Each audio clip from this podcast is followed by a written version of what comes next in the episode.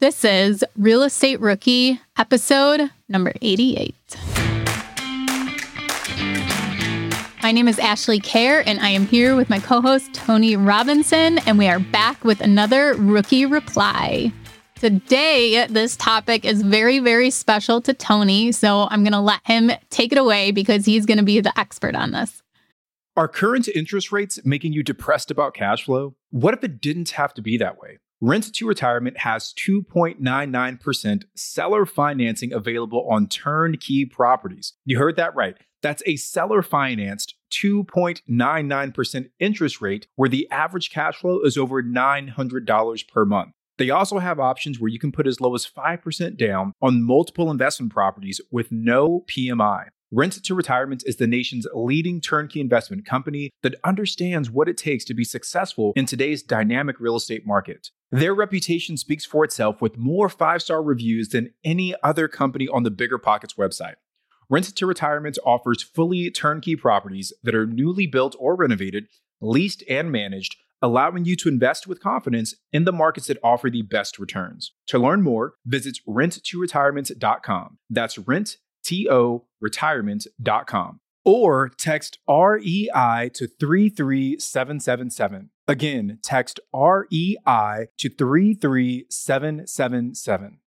Remember when you had to pay to get a lead's phone number? It was like the dark ages until Deal Machine made skip tracing a thing of the past. Now, with your Deal Machine plan, you'll get unlimited access to phone numbers and contact information for no extra cost. That's right, get high quality, reliable information trusted by leading financial institutions, all fully compliant with the federal Do Not Call list. Explore over 150 data points, including age, gender, marital status, occupation, and a ton more. Trust me, this is the data you need for off market deals. With new filters, people flags, and color coded phone numbers, lead management just got a ton easier. Ready to step up your investing game? Sign up for a Deal Machine plan today and gain immediate access to this unlimited treasure trove of contact information and phone numbers. Just head to dealmachine.com/bp. Transform your lead generation and deal making strategies with Deal Machine. Sign up today and start exploring the unlimited possibilities at dealmachine.com/bp. You're trying to close on your next rental, so why is your insurance company dragging its feet? With long lead times and never ending paper forms, it's no wonder it takes forever to finally get a policy. Modern investors deserve better. They deserve steadily.com. At steadily.com, you'll get fast, affordable landlord insurance available online 24 7 in just a few clicks. You can even get next day coverage, which takes just minutes, by the way, to obtain. And you can do it all from your phone. Steadily was founded by landlords who created insurance products tailored to the unique needs of this industry. It's their sole focus, and that's why landlords nationwide consistently rate them 4.8 out of 5 stars. So whether you've got a single family, short term, or multifamily portfolio, steadily.com can secure the best coverage at the best price to protect your properties. Discover how Steadily can save you both time and money on your rental property insurance. Visit steadily.com for a commitment free quote tailored to your needs today. So, today we're going to talk about my favorite subject of all time, which is short term rentals. But more specifically, I get a lot of questions from folks on Instagram, Facebook groups, wherever about how to choose your market. Like people always say, Where do I start? How do I know where to invest? So, today I'm going to share with you four things that I look at when analyzing a potential market. And this is actually pretty timely for myself as well because we're, we're actively looking for a third market to start investing in. So, I'm going to share with you guys what it, it is that we look for. So the first thing that we kind of take a look at is seasonality. There are some short term rental markets that are feast or famine, right? During the peak season, they're booked 100%, no vacancy at all. But then during the off season, you couldn't give it away for free if you wanted to. We like investing in markets that have a little bit more consistency and visitation throughout the year. So again, we're in Joshua Tree, California. We're in the Smoky Mountains in Tennessee. And the difference between peak season and off season is relatively small, right? Like our occupancy doesn't dip to like 30% when it gets slow. So we like the idea of consistent visitation because it helps manage your cash flow a little bit better. You don't have to worry about coming out of pocket or going into your reserves to cover your expenses during the slow season. So that's one thing that's important to us. The second thing that we look for is we like investing in somewhat mature vacation rental markets.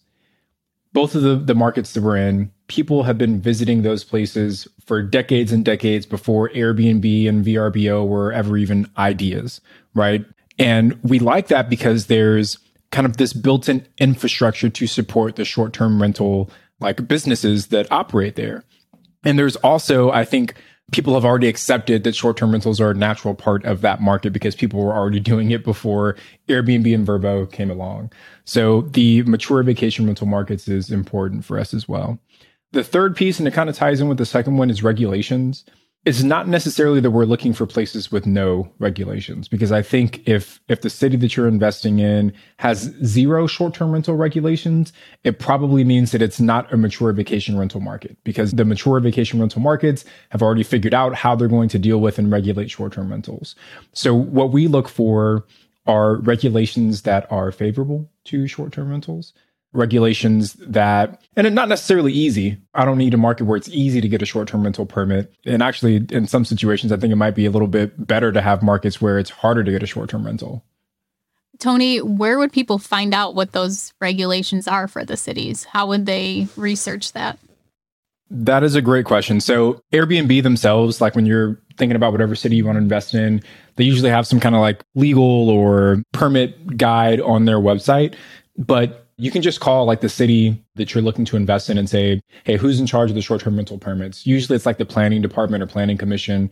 Sometimes it's at a city level. Sometimes it's at the county level. So it depends on what city you're investing in. But if you just call up the city, say, Hey, I want to get a short term rental permit, someone in the planning department should be able to tell you what to do. Okay. Awesome. Another question I had is price point something that's important? Should people, before they even start analyzing the market, should they be looking if it's even in their price range? That's a good question. And you're absolutely right. So I guess the first, the very, very first step you should take is understanding what your purchasing power is, right? So how much down payment do you have available? What loan amounts are you able to get qualified for? And that will kind of dictate what markets you can invest in and what kind of properties you should be looking for. If you want to go invest in a eight bedroom cabin in the Smoky Mountains, you're going to need a million dollars to make that happen. And, you know, if that's not in your toolbox, then maybe that's not the right market for you to go into. But if you want to buy a big house in, I don't know, Three Rivers, California, maybe there's a little bit more flexibility for you to do it there. So, yeah, I think understanding your financing first and your purchasing power is probably a good first step, also. Okay, awesome. One other question I had about that is how long should you focus on one market? Or should people be looking at three different short-term rentals and throwing in offers in those three markets? Um, or should you focus on one market and stick to that until you get a property you build some properties in there and then move to another market? So i think what drives people to additional short-term rental markets is there's a couple of things. One is inventory that's kind of what's driving us to look to new markets right now. It's just that there's very low inventory in the markets that we're currently investing in. And for the velocity of acquisition that we want to maintain, we're having a hard time doing it with just these two markets. We're, we're understanding that if we want to continue to scale, we're going to have to add that next market. So that's one thing to look at is just available inventory. A second reason why people might expand to another market is uh, the returns might be better right? Like if you've purchased, and this is kind of what we're seeing in our markets as well, is that the prices have gone up pretty aggressively in the last six months in both of those markets. So the $50,000 down payment that we had six months ago isn't producing the same cash on cash return that it was or that it is today. So that's another reason that the returns might change. And then the third reason that isn't as apparent is the financing. So we purchase all of our vacation rentals using second home mortgages. But the limitation with that is that you can only have one in every market that you invest in. So say that you're a husband and wife duo or you're a partner, you know, two partners. Partner one gets the first mortgage, partner two gets the second mortgage. After that, you don't have the ability in that same market to get the 10% down vacation home loan. So what some short-term rental investors do is okay, once they've maxed out their vacation home mortgages in a market, then they'll move to the next market and just keep repeating that process over and over again. So get your systems and processes in place first before you start going in multiple markets. yeah, absolutely. So there's a lot of things to consider. And then I guess the last thing that I'd add to Ash is just to look at the investability in that market as well. And we kind of touched on it, but you want to see what is the ratio of purchase price to potential income. And there's a bunch of sites where you can kind of pull this data. Mashvisor, Price Labs has market dashboards. AirDNA has a lot of data on these kind of things as well. But you want to compare what the purchase price is to the projected income and see if those numbers are if those numbers can help you meet whatever your cash on cash returns are. Some people might only want 20% cash on cash return. Some people might want their full investment back in the first year. So it depends on you, what your kind of risk profile is, what your desires are as an investor. Tony, what about exit strategies in these markets? As a short going in and you want to have a short-term rental, do you look at any exit strategies besides just renting it out as a short-term rental? Yeah. So I mean there's always the option to sell, right? If for whatever reason you feel like maybe the market's not moving in the direction that you want it to, you can always sell it. But the way that I approach it, and I can't recall if I've shared this in the podcast or not yet, but when I buy a short term rental, I'm buying it as a piece of hospitality real estate. It's not a long term rental. I'm not looking for tenants. I'm not even necessarily buying in markets where long term rentals are even all that popular in the Smoky Mountains, the vast majority of properties that you drive by are not long term rentals. They are short term rentals. They build communities of nothing but short term rentals in the Smoky Mountains. Very similar concept in Joshua Tree. Like a lot of the properties that you drive by are short term rentals. So that's my thought process when I buy any property that we're setting up as a short term rental is that this is a piece of hospitality real estate, not a personal piece of real estate. And when Hilton or Marriott or Hyatt go out and build hotels, they're not necessarily asking themselves, will this hotel still work as an apartment complex? They're not saying, hey, we're only going to build this hotel if we can use the exit strategy of turning it into a big apartment complex if it doesn't work out, right? Like their first and main and primary business focus is building a world class hotel and then giving their guests a world class experiences. So I use that same kind of mindset when I'm putting up my short term rentals also. Tony, that's really great. And that's definitely unique advice that you don't always hear, but that works that's working for you. yeah, it's, it's, doing all right for us. I don't know. Check back from the end. Because a, a lot of people always say, like a lot of people preach, make sure you have those uh, different exit strategies that you could flip the property, that you could rent it out as a long term rental. And I think that looking for markets that you're going to be so secure that the short term rental is going to work and always going to work is great advice. Yeah, I guess one of the things I'd add to, you, right, is that you always do have the option to sell, right? If you're buying right hopefully you have enough equity in the deal to where if you do need to sell even at a discount of what the current market value is, you still got a little bit of wiggle room there. So we've got in our cabins in the Smoky Mountains, we're probably at like 70% LTV right now. So even if we needed to sell at a slight discount, we should still be able to at least pay off our initial mortgage. Okay, great. Thanks for taking over that episode. yeah, there's my. I had there, no my... value. no value. uh, well, thank you guys so much for listening to today's Rookie Reply. I'm Ashley at Wealth from Rentals, and he's Tony at Tony J. Robinson. And we will be back on Wednesday with a guest in another episode.